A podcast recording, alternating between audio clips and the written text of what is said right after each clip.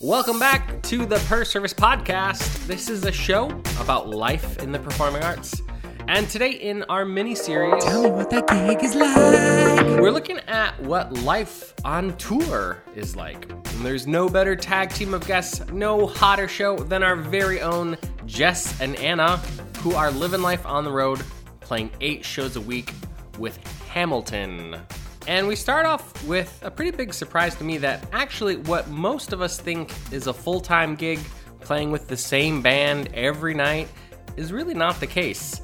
We also get into some real life advice for playing shows and getting into the scene if that's what you're interested in doing. Along with Jessica Wiersma and Anna Luce, who you'll hear mostly today, we also have Christian Marshall. He's a violist in Hamburg, Germany, and I am Michael O'Giblin. I'm a violinist with the Miami City Ballet. And we are the Per Service podcast team, bunch, I don't know, whatever you call us. Real quick, I have two great offers to tell you about, and that is when you need to buy sheet music, you can save just a lot of money and time by visiting ficksmusic.com. They have music for every instrument and voice type, and they can also get you anything you're looking for if you don't see it right away. And our podcast listeners can get 10% off their order on top of free shipping on orders over $30 when you use the promo code per service at checkout. That's P E R S E R V I C E. So go ahead and visit ficksmusic.com. That's F I C K S music.com. And also for our string player listeners, the next time you need some strings or rosin, bows, shoulder rests, maybe even a new picnic fiddle, be sure to visit fiddlershop.com. They have the lowest prices allowed on all these products, and as a special thank you to our listeners, you can get 5% off your order by using the promo code per service. That's P E R S E R V I C E at checkout. All right, here's our show. Just you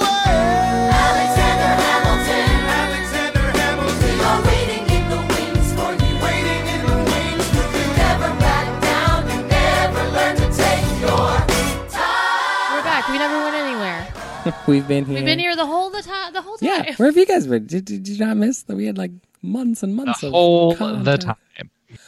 Woo! All right, welcome back, everybody. Hey. Today on Tell Me What It's Really Like. Or no, tell me what did I say? T- Tell me what that gig is like. I like put in some of that Like, Oh, like. you're um, gonna have a theme song? yeah, I I had grand ambitions of making it this spectacular theme song, but then I was just like the We the still have weekend gig of the song. week. Yep, Gig of the weekend. gig gig of every weekend. Today we're talking about the Broadway touring life. Tour life. What is that? What you, is that? What you guys call it? Tour life. Is that what you would say? Tour life. Tour life. Hashtag tour life. We have two uh, resident full time on the road lifetime warriors. So you're not weekend warriors, right? If you're just like, oh, you're just kind of this is life now. Uh, residents of the Broadway hit Alexander Hamilton, Woo woo. with us today. They are none other than Anna and Alexander Hamilton. Can you can you sing like every lyric by heart? Like, can you just could just No, like really? I thankfully. would, I would, I ignore a lot of it. okay, so break it down for us. Uh, Anna, you've been on tour for how long, roughly? I kind of stopped counting, but it was January of last year. Okay, and now currently it is May, the end of May. Oh my gosh. So you've been you've been Yeah. like Almost 18 right. And months. Jess, how long you've been? Oh, was it? Has it? It's like about a. Has it been a year? No, no, not not quite yet. Oh no no no. It's like a fake amount of time because I joined in October but then was laid off and then I'm back. Interesting. So so October to now minus six weeks. Well, five because she played one week for me. Can um, so that's did you and you do you even count shows anymore? Do Yeah. you're like do I you do. have like a tally? I've been counting the whole time. I have a, a prison tally. just just, Just like kidding. tally marks but on the back the- page. we joke we joke about that. But yeah, tally marks. We well, I don't I don't know if anybody else is doing their music, but Jess started doing it when she joined too. So in this, right before your Yorktown. I've personally played 218 shows. That's a lot. By the end of the week, it'll be 224. So the point of the episode, we really just want to like, uh, would really want to know what's it really like if you are at all curious about this avenue of gigs and it, it seems glamorous. It seems it seems like it's oh you're in a new city every every week or something. It's you you pretty much you don't have rehearsals anymore. You just show up and play the show. So it's like you only have to work three. Yeah, it's it three-hour it's an show, easy like, schedule. night? Saturdays and Sundays get a little hard, but it's an easy schedule. Yeah. Yeah. But I'm curious if that's really if it's all sunshine and rainbows and puppy dogs. It's and it's It is everything puppy all at once. Because we have a Yeah, there are we a do lot have of puppy puppies on dogs. tour. puppy. Oh, because quite literally you have your own your Yeah, puppy it's dogs the with you. best. I don't know. I honestly don't know what we would do without them. People that don't have dogs on the road, I know it's like an extra hassle, especially if your dog is bigger, but still, I don't think I could do it without a pup. That's your puppy. Yeah, I think That's I cool. can't believe you've only played two something, Josh. I feel like you've played more. Well, I don't count the Detroit ones. So tell, I want to back up. Yeah, re- rewind Well, yeah, to you said you still. were laid off for what? Is that like a there are you Yeah. have Well, you want to start at you want to start I- at the beginning. I- Maybe we I should start at the beginning. Give the whole right, picture. All right. Um, I think like yeah, the the layoff part. That's the sad part of the story. Oh, okay.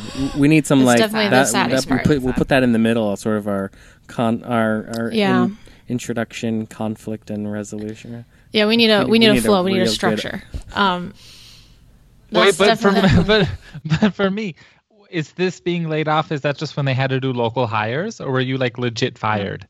no, it's not legit No, fired. it's for local hires. I was like, did, did we not talk about this? No. like, some juicy no, it's when there are they they have to use uh, locals. Yeah, okay, Okay, fine. We'll all talk right, about it. all right. So, th- certain cities have strong enough unions that require that we pick up locals, and it, depending on the size of your band, um, how however many people are in the band, there it's like in the union pamphlet. If you have so many Mm. people, then this many people get laid off. So we have a ten piece orchestra, and for sits that are longer than six weeks, the the official rule is that we have to lay off. Um, I think it's five people, but our our contract is a little squirrely because we have a built-in rhythm section uh, clause, so that we will never lay off our rhythm section because that is just too much It's way too um, to train so- a local. yeah. Yeah. it just is not an option. And then so technically, like um, the first big layoff we encountered, we've only we've had three so far, but the problem is that the second one, like in DC, was 14 weeks, and then um, Detroit was the third one. And then we'll have another one in Philly, which is another 12 weeks. And like the other tour who hasn't really dealt with layoffs yet, next year they have a six month layoff. So it's it's uh it's not ideal for these longer So sits. that, that's some strange scheduling of being like, hey, I got six months solid, and then, Right. or, I mean, like you know, for a while. Well, then- and it's also unfortunate because the way it works is it's the same people who get laid off.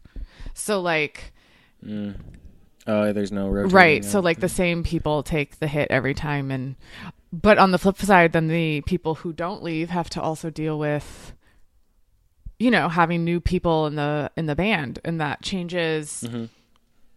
literally all aspects, like not just the playing, but you know, the Mm-hmm. what am I talking what am I trying to say? Like the feeling. You know, just changes the uh yeah, so The vibe.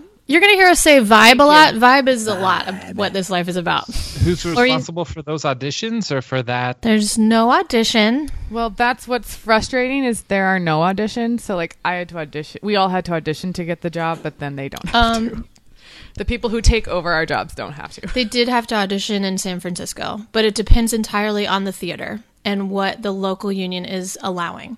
So it's it's specific to the city. So when what we try to do, what the upper management tries to do is, um, I don't know if I'm allowed to talk about this actually, so we might need to cut this part out.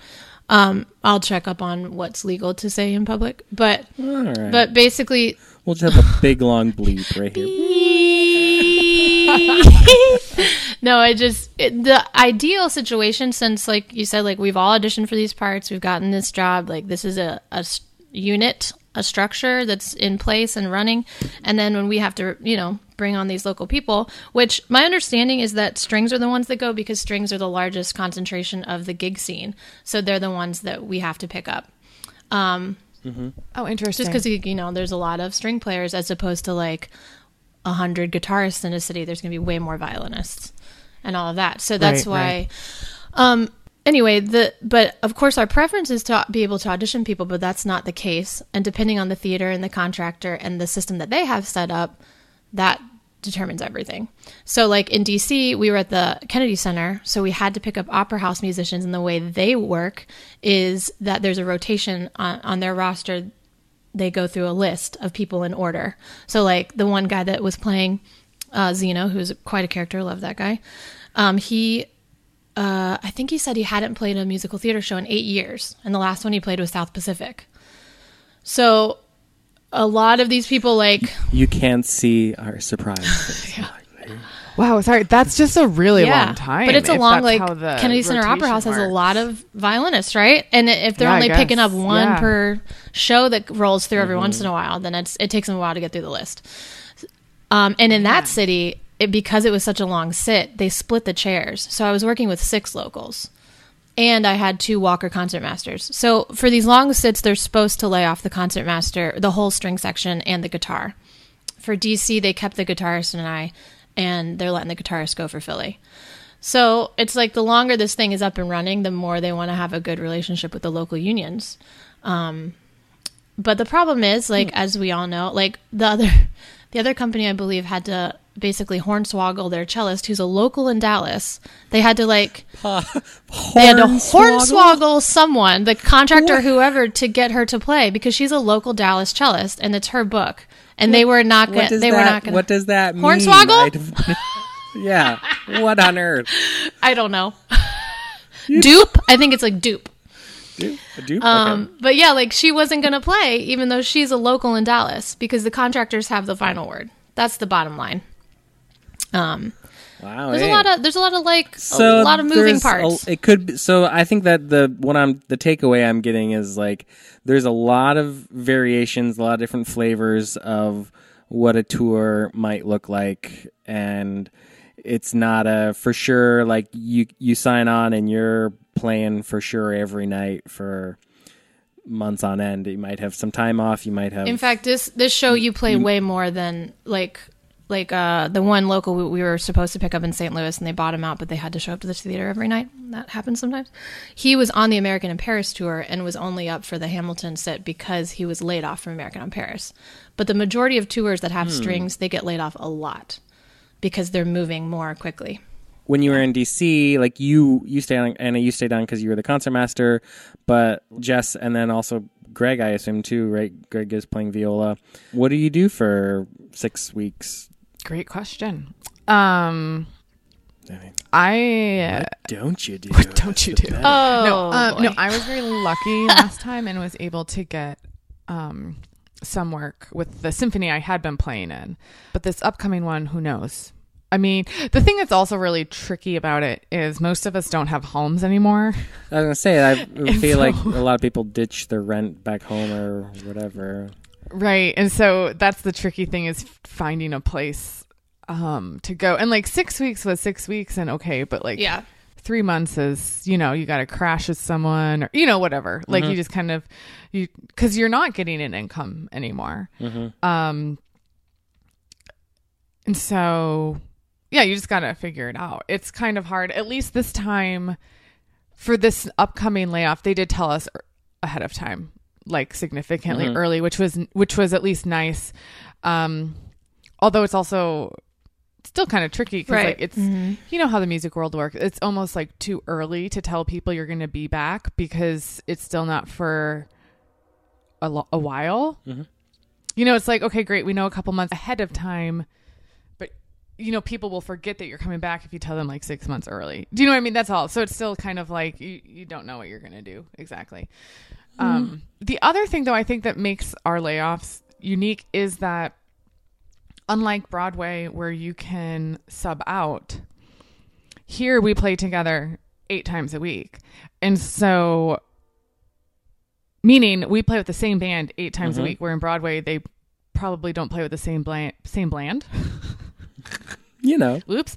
The same band many nights at all. actually.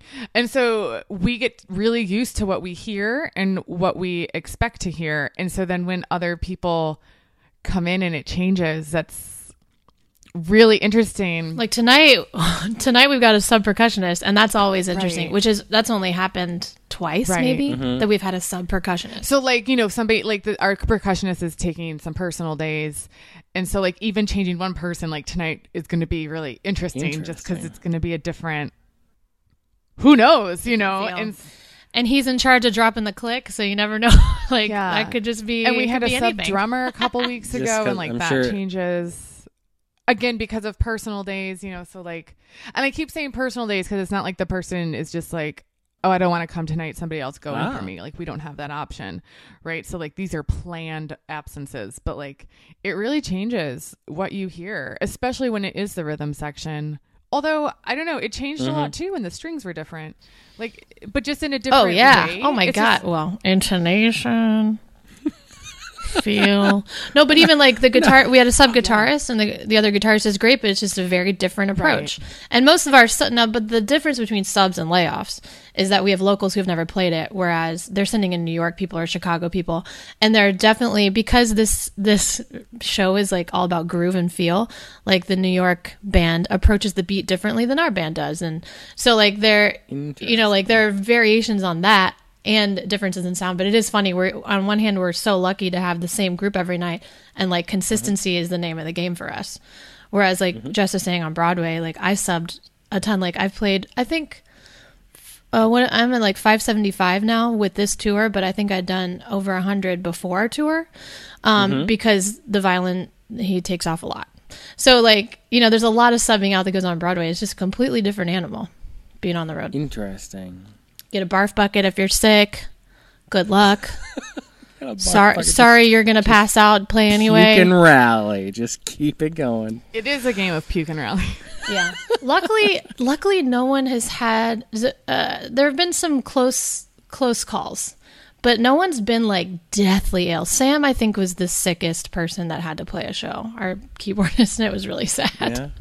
Well, that's the worst. We just can't go. Oh, but he made it. He Uh, it. Tom, uh, rewind. You said you're talking about um, you run the click every night. Do does the entire show run on a click track? Yeah. Does, and does everybody have the click, or is it like Yeah. just the conductor, just the rhythm section? No, we all have it. Huh.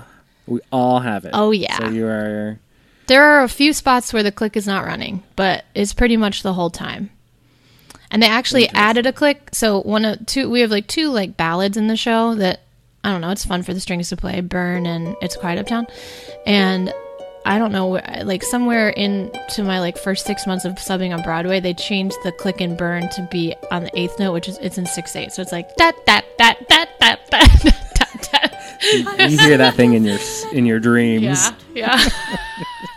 it is funny. There's definitely a like very specific tone to the mm-hmm. click that I think for years to come, like if they ever make it like a mm-hmm. telephone ring, like it will probably cause like a, some sort of say, traumatic yeah, it's gonna be reaction like- of people being like, "I'm a, oh I'm ahead of the click." Oh god. yeah. Ah, that's great. Mm-hmm. That's cool. That's what's cool about the percussion track in this book. So the breakdown is we have two keyboards. One of them is conducting, and then a string quartet, guitar, and he also picks up the banjo for one tune. And he's got a he's got a like a he calls it a I thought that was going to be your job. I thought you were know. gonna Come on, it's a four it's a four string, so it's not legit. It's like oh. Dixie Dixie banjo, Do you call and then the bassist banjo or something. Yeah.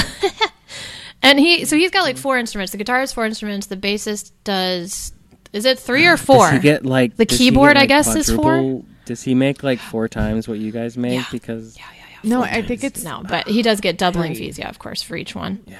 Um, but the percussionist kind of like he's dropping the click, he's playing random stuff. He's got some pipes and bells and whistles, and then he also his track is connected to lighting cues. So percussionist is like crucial. The percussionist and the drummer are like important. running this show. So does his stuff like actually trigger cues? Like when he hits a button, does it actually do lights? I've always That's my understanding. I've always yeah, wondered how they have coordinated that so well. You should ask him because you're living with him. Can you get can you write can you uh, get him on the horn? No, I can't. Actually, he's out of town. I know. I'll ask him. Uh, I'll ask him when he comes back. Uh, but that brings up uh, what living life is like. What do do? Um, are you guys on your own? Do they provide housing options? Or it's, that's I think something you're not like living on the bus or in hotels or something all the time, are you? Thankfully. Well, You you, get a per diem and- if you want. I Yeah. guess. Yeah. Yeah, you can, and a lot of people do live in hotels. Mm-hmm. But uh, you can choose what to do. We've done. I've on, I've only done Airbnbs. You did your first hotel recently, right? Yeah, I did. Yeah. Not pref- not preferred. Um, not maybe not that hotel setup. I think what they usually here here's the thing. Usually, the company gives you uh, housing options within hotels, Okay. and then you can either say, "Cool, I want this one," or "I don't want any of them," and go the Airbnb route or stay with family, like whatever. They don't care as long as you show up to the show. Um, I like Airbnbs because you have a kitchen and you then you don't have to spend money or as much on food right you can cook and kind of feel a little bit more in control Sure. and of that stuff um apparently a lot of the hotels they stay in do have kitchens or kitchenettes but of course not the one time i had to stay in a hotel yeah and They do like, yeah, they try to have one with like at least a kitchenette option, but not some cities. Mm-hmm. You just they don't have it. You know. right and i think that was the You're uh, case making macaroni and cheese in the coffee pot. right and and you know and so there's also like you just feel like you're always in bed because they don't have like this particular hotel like they didn't really have a seating area so i just watched a lot of like 600 pound life while just eating in my bed. bed Sounds awesome. Is it like a housing budget that they give you? Do they say, Yeah. you so we pay this much each time and the hotel is always within that budget and your Airbnb? like, Um, or did, if you no, say you no to the the, hotel Yeah. You get the Even- money regardless. and and then you pay the hotel directly? So they they like arrange a deal, but the thing with hotels is that, and sometimes it's the best option in a city, right? Like Jess did it in Rochester because it was the best option for her. But the thing is, like, if you can find a decent Airbnb, then you're not having to pay like that 13% hotel tax on top of whatever the nightly fee is. Right. So it really adds up. But we get a per diem that's non taxable, and that's honestly that's what makes this gig really worth it. that's actually why Um, people tour like or Right. why a Because lot of people want to tour because you get Get You- that non-tax per diem. they pay your your living. I mean, obviously you can go over your living expenses, you know, like, and then you're Mm-hmm. coming out of your own salary. But like, um, for the most part, you should be able to. Your living expenses are usually coverable that's not a word but like through the per diem you know what i mean like there's some town there's some towns that like might wipe out your entire per diem like with the hotel Right, like Boston, we spent like there are two of Oh my like gosh, Greg and. I are two people, and we spent the entirety of our per diem on housing, Right. alone. But then other cities, you make out like a bandit because, like in East Lansing, we're all sh- shacked up together here, and it's really cheap. right Nice. you know, so like what about um cars? Do you keep? Did you keep your car and did you travel? Well, so that's altogether, or- actually why I did the hotel in the last place we were because I have a car, my own, excuse me, my own personal car. I should clarify because you will find out later. And so the hotel was the cheapest option for parking and living because of where so they also the company has to provide you with transportation to the hall if the hotel is further than like 0.5 miles away or something like that. And this particular hotel was like a mile away. So they either have so they actually would just reimburse you for Lyfts and ubers to the hall and then they had a shuttle back to the hotels for us. Whereas if i stayed in a different place i would have had to pay for my pa- transportation back and forth do you see what i mean so that's why like Can you? uh I'm sure that gets a little dicey if you're like, uh, I'm gonna Uber to the bar that's across the street from my. They're like, yeah, sure. oh yeah actually, They were yeah, they'll very get you. They'll specific. be like, "Hey, you didn't take this back. You didn't take this back to your hotel." Like, actually, that happened to some. yeah, to and you're somebody. like, They're it was like close, but you're like, nah, nah, ah. You They'll gotta- call you on it. Isn't that funny? Does that say something about me that I'm like thinking about ways to like, how do I get a free ride to the bar? I'm like, we're like no. Oh no! Do you know To how get many around it? people thought Oh, yeah. that No, all no. the time? It carries over from Cruise ship. Oh yeah, a little bit, and also and there's also some orchestras that pay like carpooling or they give you gas money, but it's like you can't use the you can't do both. You can't have like the hotel stay and the driving back and forth. So I don't know. We were always like scheming of ways to get it to get both or something, and you're like, eh.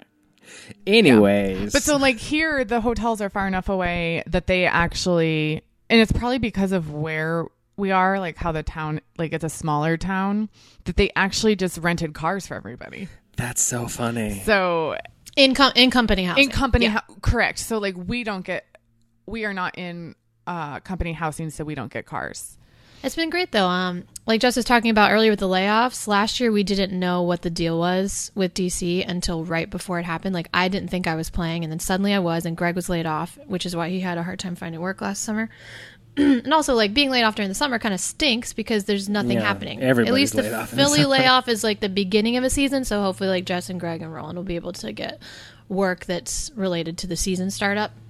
That's the only good thing about that timing. But yeah, I didn't know. So like I ended up staying with my friend's aunt in um, her basement and having this very sweaty commute.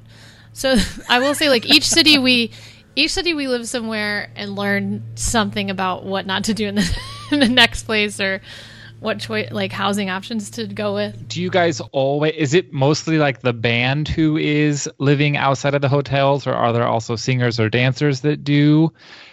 And um, do you guys find that it builds camaraderie? Like, what has it done to the ensemble or the way you've gotten to know other musicians if you're not all staying in the same place? Uh, how has it fostered community and how has it kind of detracted? We're fostering some community this city because Jess is living with two guys. And Greg and I are living with two guys. It is funny, like certain cities, if we're not all living close to each other, we just kind of see each other at work. Yeah, no, for sure. Is there uh usually like a after the after the show we're all gonna hang out, or before the show we're gonna all get dinner or something? Any kind of You know, I find that that varies. wolves. Yeah, I find that it varies by city. And honestly, if like I feel like in Boston there was more hanging out after the show because even though people were spread out all over actually in mm-hmm. Boston, there were places you could go out by the hall. If there are not places close to the hall, we mm-hmm. just don't go out. We it's really interesting. Yeah, Like I usually on Mondays, we end up hanging out together. Like the other night, Sam and Patrick had us all over, and like Oh, oh, we, we have book fun. club right now. So mm-hmm. we it. you guys. No, that's actually been really great. But I do find that it varies What are you, well since we're talking? What what are you reading in your book club? Uh, Blink by uh, Malcolm Morris, right? Malcolm Morris?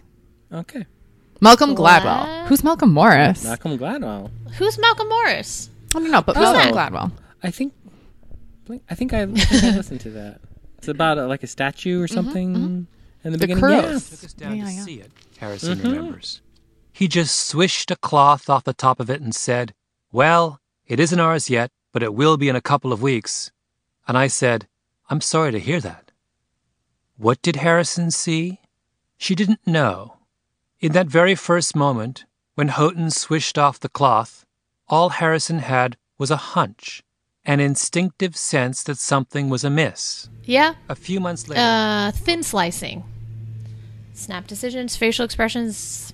I love that. That's a good one. But I will say, when I was living in the hotel, what I found was interesting. Well, you know, of course, they put us all on like the same couple of floors, you know, and it was interesting because I definitely interacted with people that I haven't really interacted with or don't interact very often just because you're living on the same floor. So you run into each other in the hallway before, after show, you know, like, and so that was actually kind of nice. I think either way, whether you go with uh, a hotel or if you share a place with somebody or a couple people on an Airbnb, you just get a different type of community because you run into different people.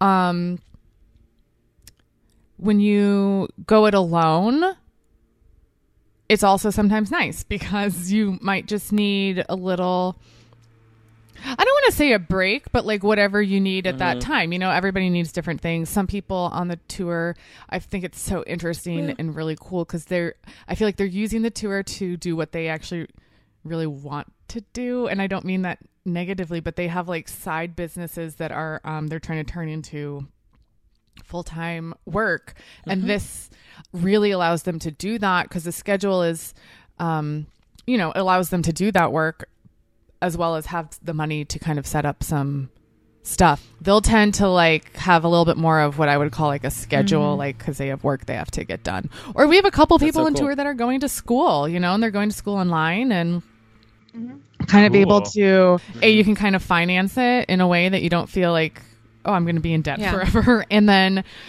if, I mean, you do have to be disciplined. I will say that it's interesting You have to create it. Yeah. because you say like technically we only work 24 hours a week right and saturday and sundays are basically a loss because you're at the theater all day uh, because we do two shows but technically we do eight shows a week they're three hours each 24 That's what I was curious about. Is there any call time ahead of time? I mean, it's just like you're. the I mean, band has be mandatory sign in by 15 minutes now because we've had some incidents. we have had some close calls, but yeah, we. I mean, 15 minutes That's is pretty not close. Yeah, I mean, it is right yeah. that's not like it's, It's not, not like you have to structure your day to get there an hour early or anything it is interesting to me how quickly it feels like your day fills up even like i'm not going Mm-hmm. to school right now i'm not doing a side business and it is interesting how it's like oh my gosh i have to like do these three things and like the day is going to be over It also and it, it's hard because um you know we get home late at night and you kind of got to do it. You got to perform a wind down. so we stay up a little late Yeah. and then we're getting up a little later and then the day just goes Right. fast. But it's like definitely a very unique opportunity to focus on things that you wouldn't if you had a normal schedule and a normal life somewhere else where you like had to meet other people's needs or whatever. Um like most of us are like finding time to work out and like meditate and do things that like in the normal hustle of freelance life you just don't have time for or can't prioritize on the regular. Um, but it, it still is funny. It's like if i want to practice my regular violin or baroque violin or like do a collaboration with somebody or i'm like jess and i are both working on guitar right now like it adds up really quickly and you're like the show's here. And then meanwhile coop who's our drummer who's living with me right now it's one of the people Jess is referencing is having like a side business. He already had like a producing thing before he mm-hmm. came. And so he has like his little production setup on Tuesdays when we get into a new city. He rolls up with his trunk and sets up his table. And like he had to mix something. So someone rented him an Airbnb the last three nights where he was just like mixing nonstop when he wasn't at the show. So like people are doing stuff. that's I mean- interesting. yeah. and like i do think part of it i don't know about everybody but for me having the show i mean it's a long show and even though you've played it a lot like you still don't want to you know be totally out of it and like screwing stuff up. So like to figure out like your energy and brain management so that you can play a three hour show that doesn't start until 7.30 or 8 o'clock and be on until like 10.30 or 11 um That it it probably be I a don't lot know, of like, like, I need to, like, if I discovering practice- like discovering what you can manage or what I don't know. Probably learning about yourself. Yeah, like a trial and Mm-hmm. error. Yeah. And it's, you know, like if I want to practice, I have to do it at a time so that I still have time but to to Mhm. rest before Yeah. the Yeah. It's, it's crazy. Like, I don't know. It's a weird thing. And it's really weird. And it's taken me a while to like be okay with that because, um, I think, you know, being fr- in the freelance lifestyle before and like you're just going, going, going to like pay your bills, right? And you're doing like 12 hour days Mhm. often. And so it's weird to be like, I really need to rest or have like some downtime right before the show. But it's, so I do feel like that is a nice luxury to have now.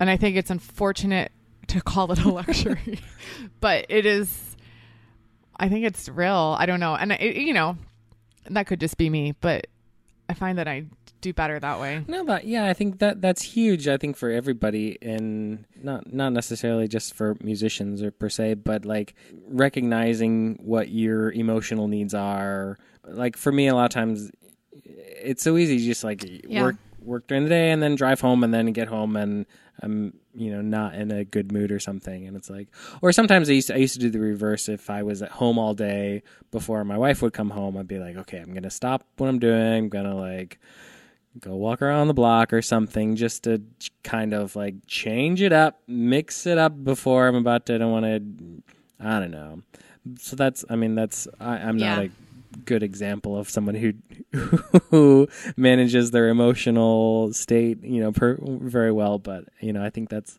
uh, that that's re- that's great. I'm, I'm One thing I think impressed. personally, and Anna, I wonder if you think this too. I mean, we kind of talked about it already, but like having the whole day technically to yourself, but you know, it fills up with because like we still have to live life, right? So you still have to like go to the grocery store, you have to mm-hmm.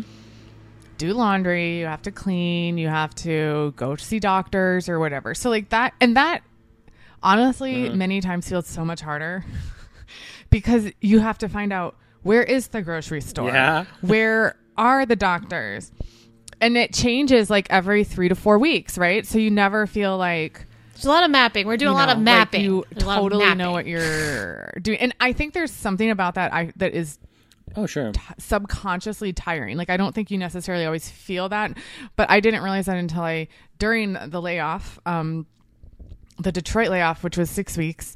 I went back to Indianapolis, um, and it was just so weird, like to be like.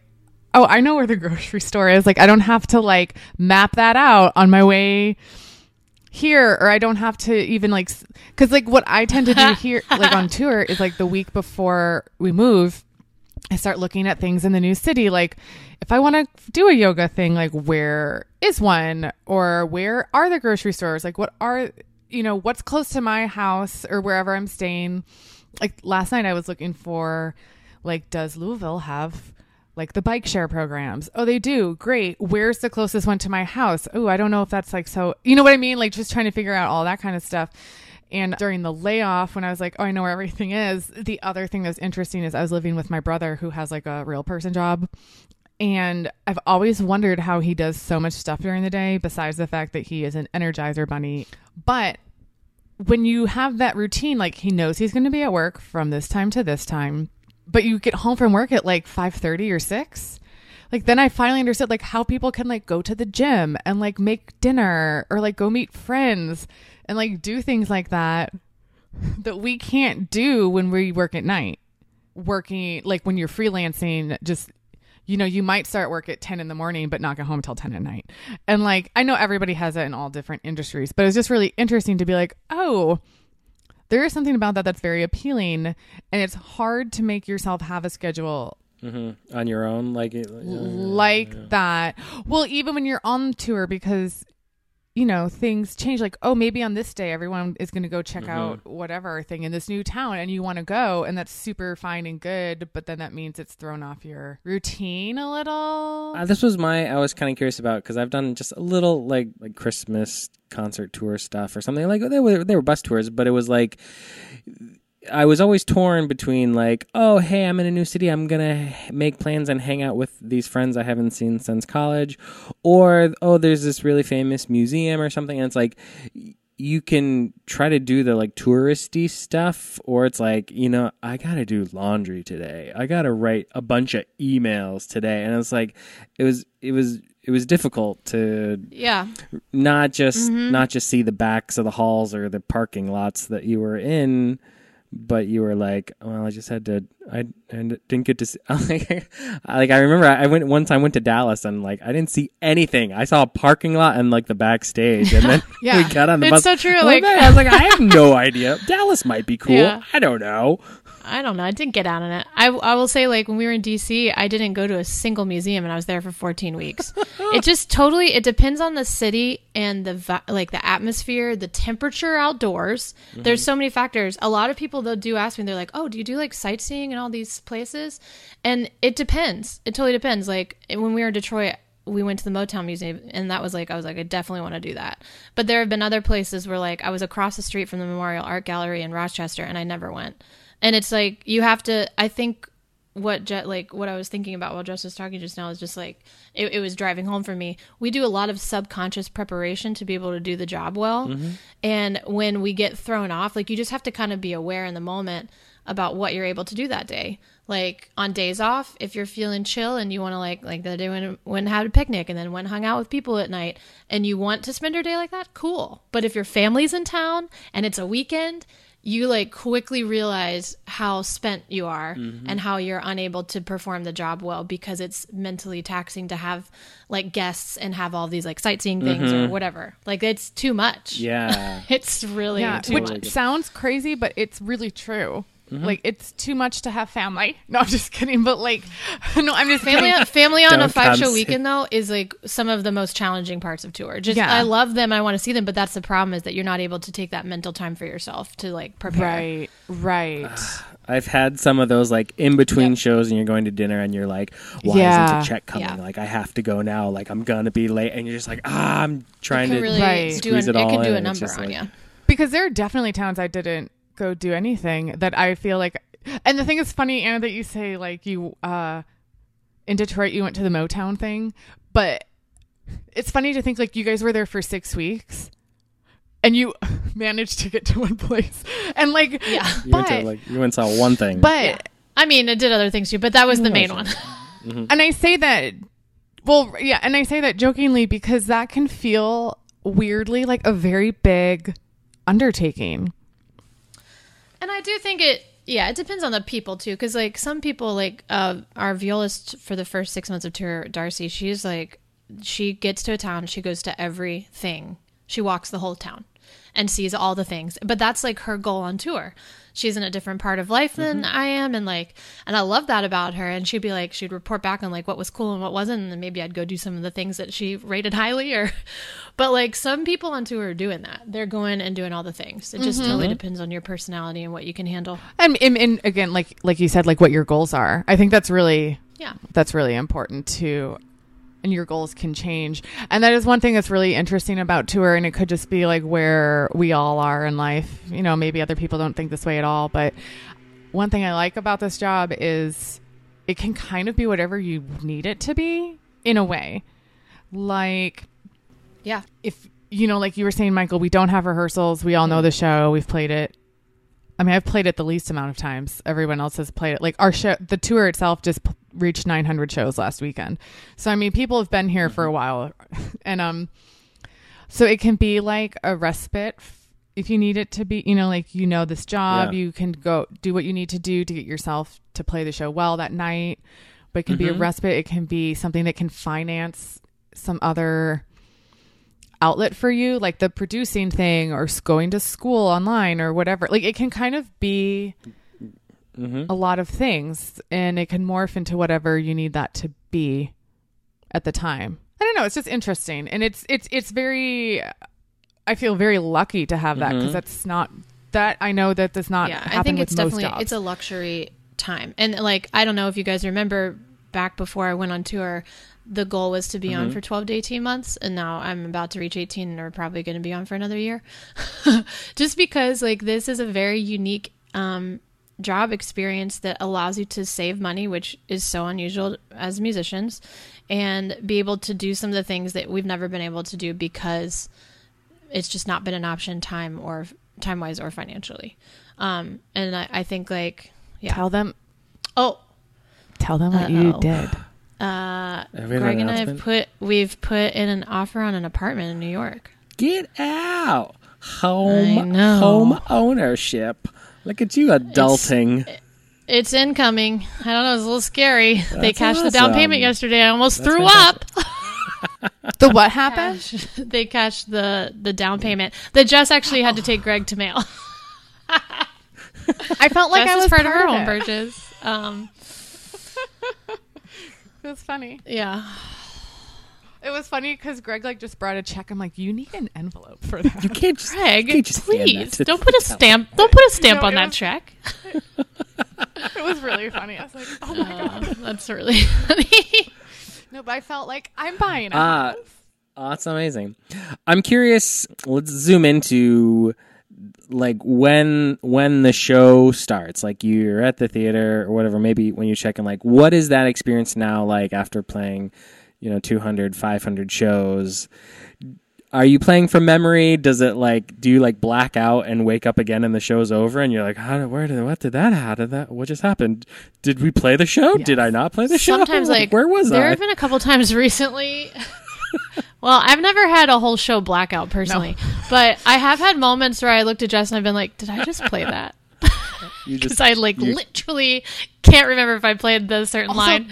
There have been like, yeah. times recently that I have like, you know, we're playing something, we play it, there's a rest, and I just turn the page. Eh, But the song is not over. Oh yeah, we've both been doing that. I don't know if like sitting next to each other is like enabling. wait, us. and s- and like it doesn't really matter if you turn the page. Like you know what you know. Or, No, I just like do it. I'm like, oh, I guess I'm done. I'm just over that song. I'm ready to move on. I definitely have it memorized. And every once in a while, if I've turned the page at the wrong time, like I know what's coming, but I still freak out, and I'm like, Right. Oh, well, I think it's maybe a visual thing because, like, Yeah, it's a you- You're hearing something that's not what you're seeing on the Right. page. It and triggers what, like, fear. us Mm-hmm. out.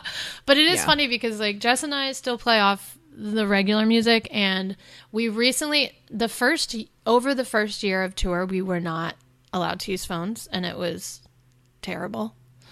Um, now we're all playing each other at Words with Friends during the show, and doing occasionally our book club reading because we have a meeting on Friday, and it's a longer chapter. how long of like of a break will you have? If Not much. Like we have one. We have one.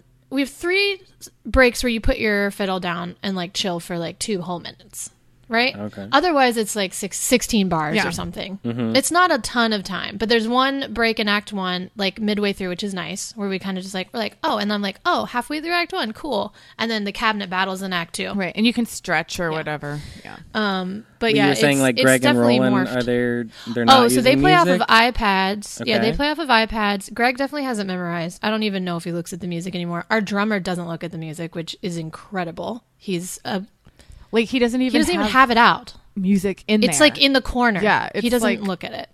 Um, but Greg and I don't Roland have their iPads turned. I don't know if you guys should know this or not. and they have split screen music and a book. and now they both have their stand lights turned off because they say they don't need them. So I like look back and it's like a dark hole. Just- Yeah.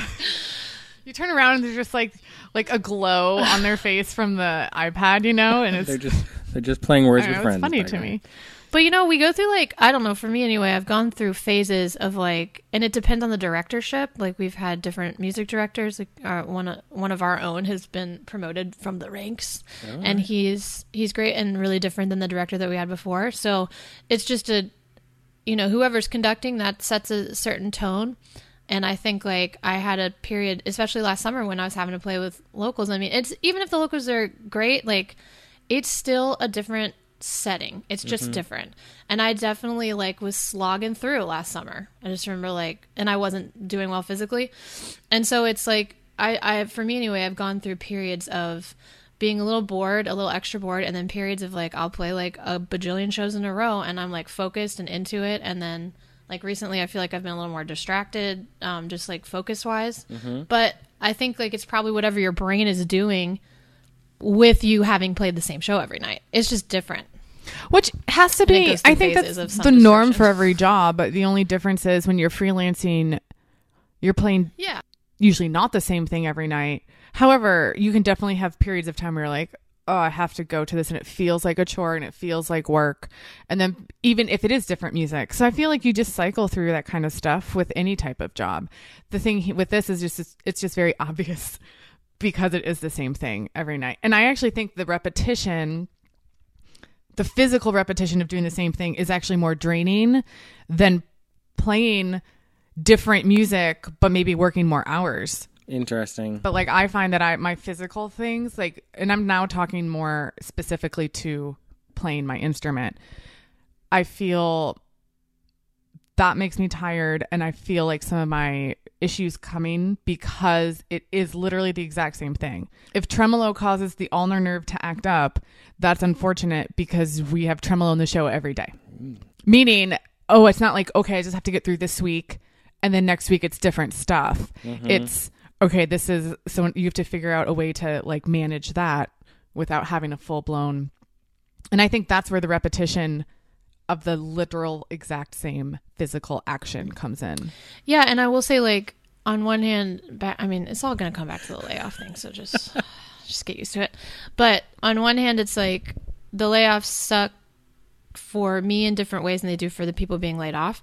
and like having to work with other people is not ideal, Right. all that stuff.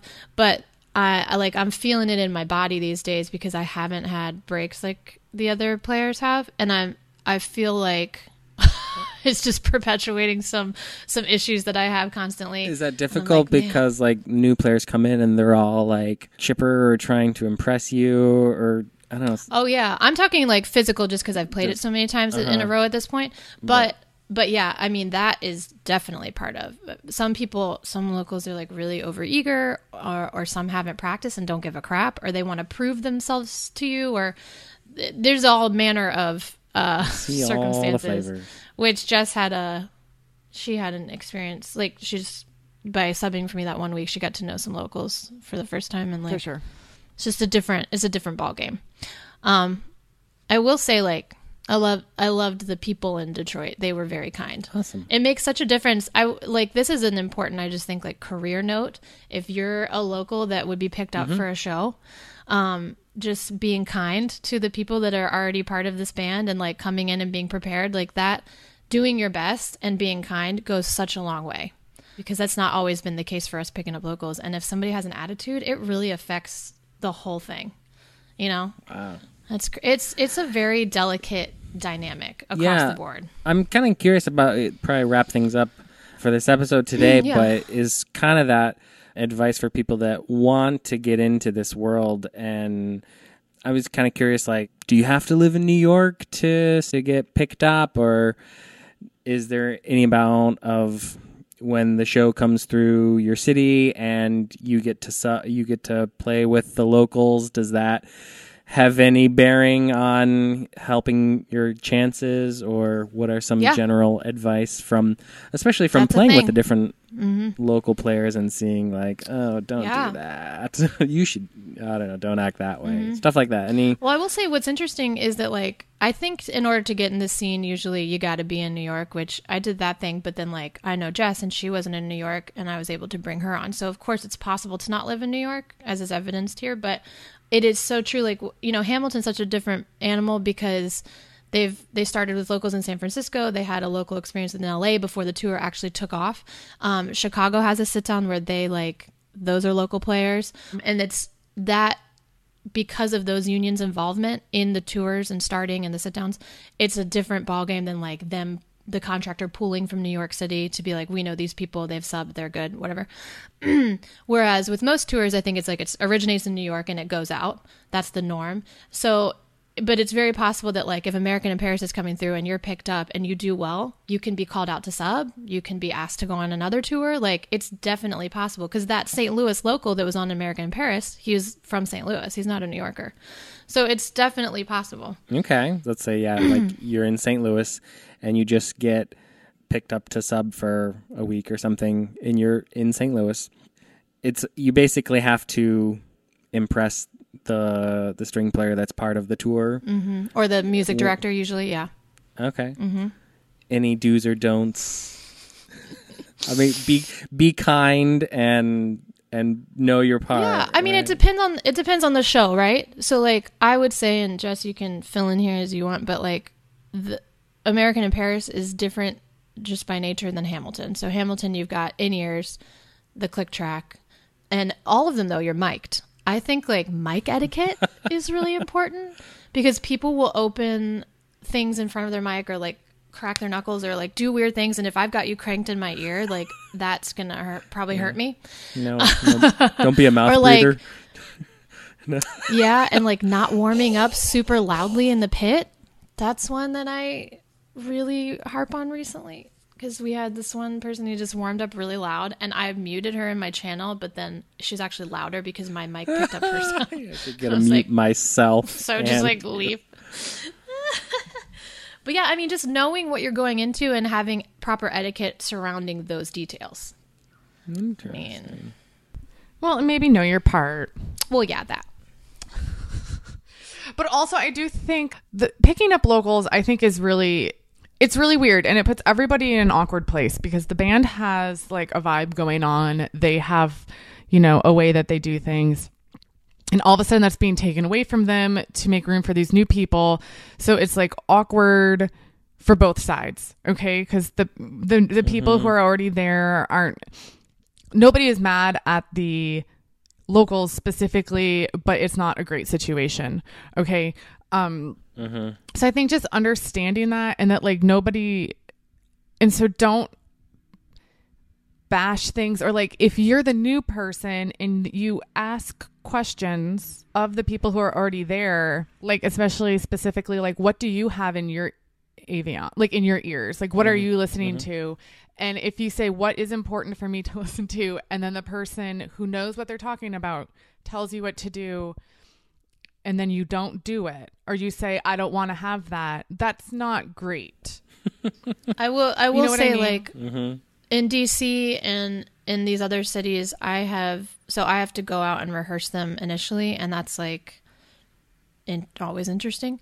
Um, just because they're like getting used to the book or whatever, and like some people are more prepared than others or what have you. Um, but then I give them the Aviom tutorial, and I tell them exactly what I think they need to have. I tell them to feel free to ask questions.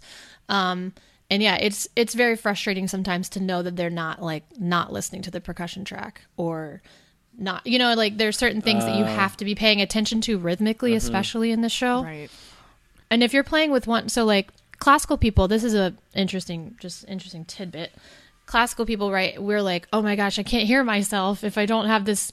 If I have both earbuds in, you're like, oh no, oh no. Uh-huh. And so a lot of our our uh, solution to that is to take the left ear out and just have the click and stuff in the right ear. Mm-hmm. But that's messing with you auditorially, mm-hmm. right?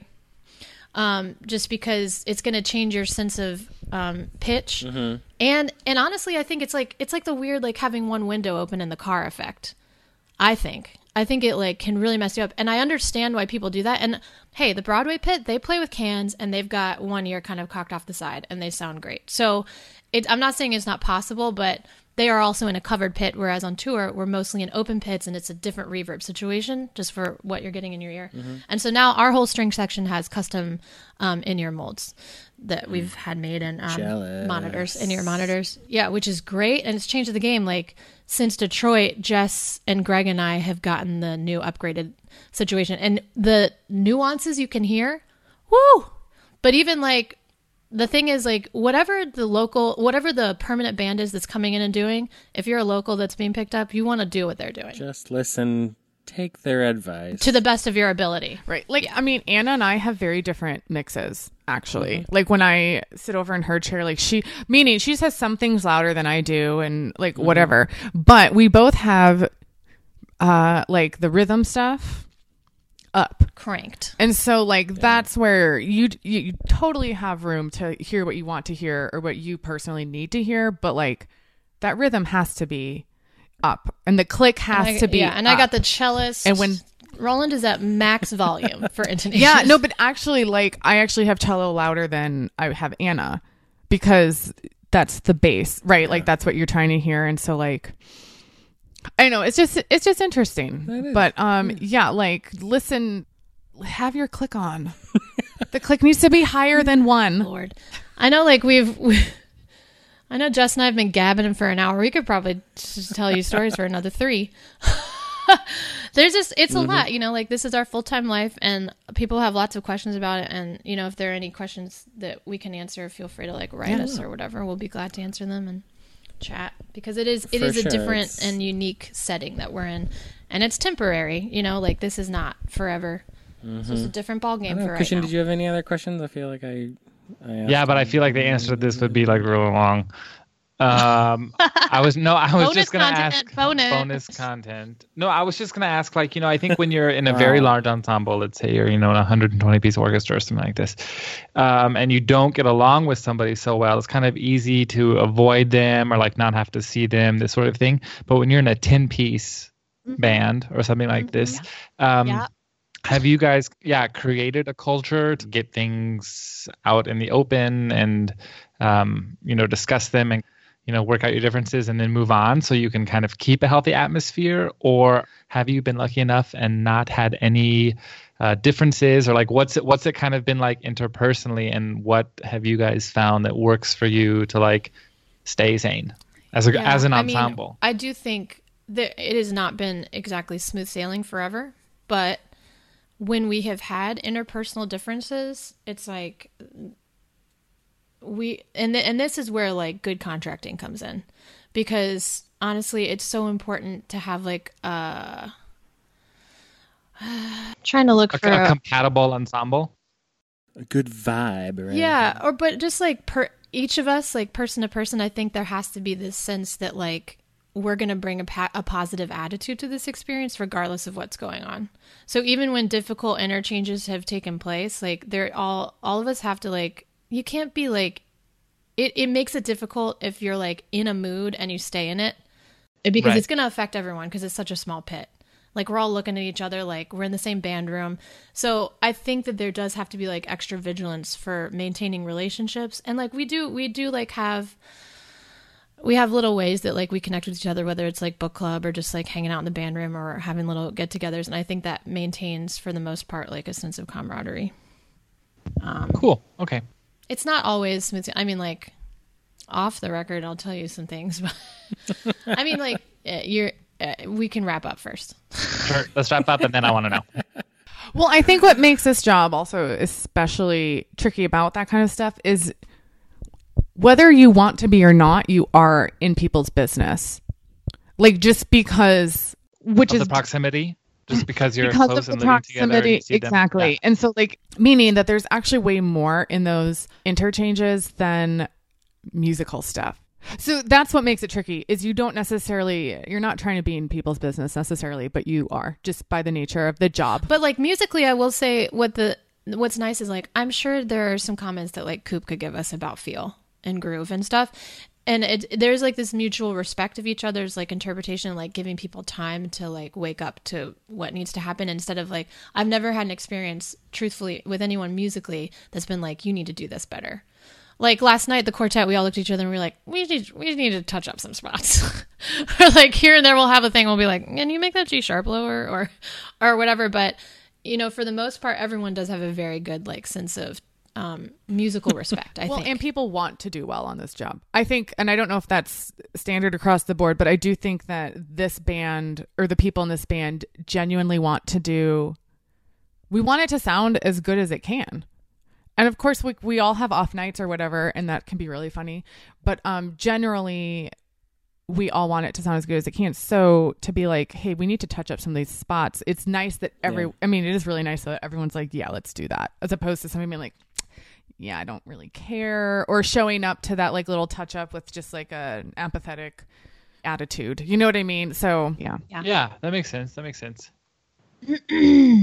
cool. Okay. Well, I think we have heard what it is all I think all about. so. Maybe Or more than what you par wanted to first. know, but maybe also not enough. Both.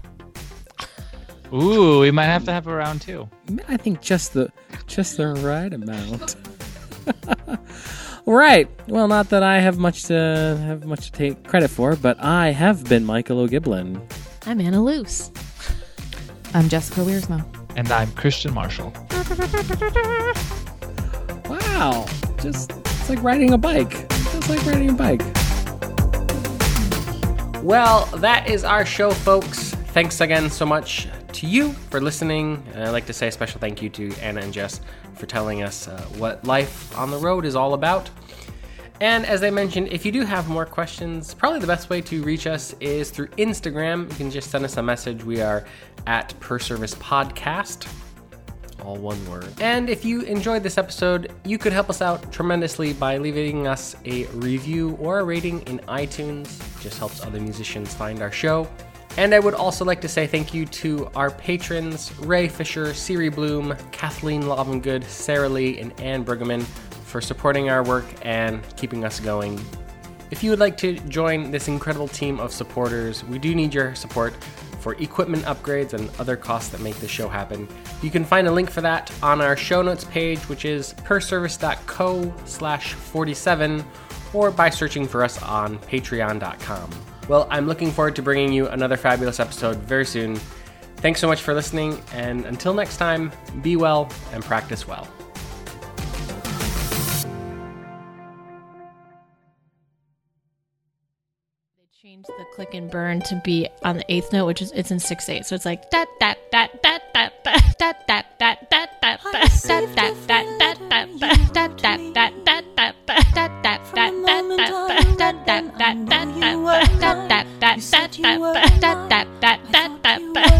moment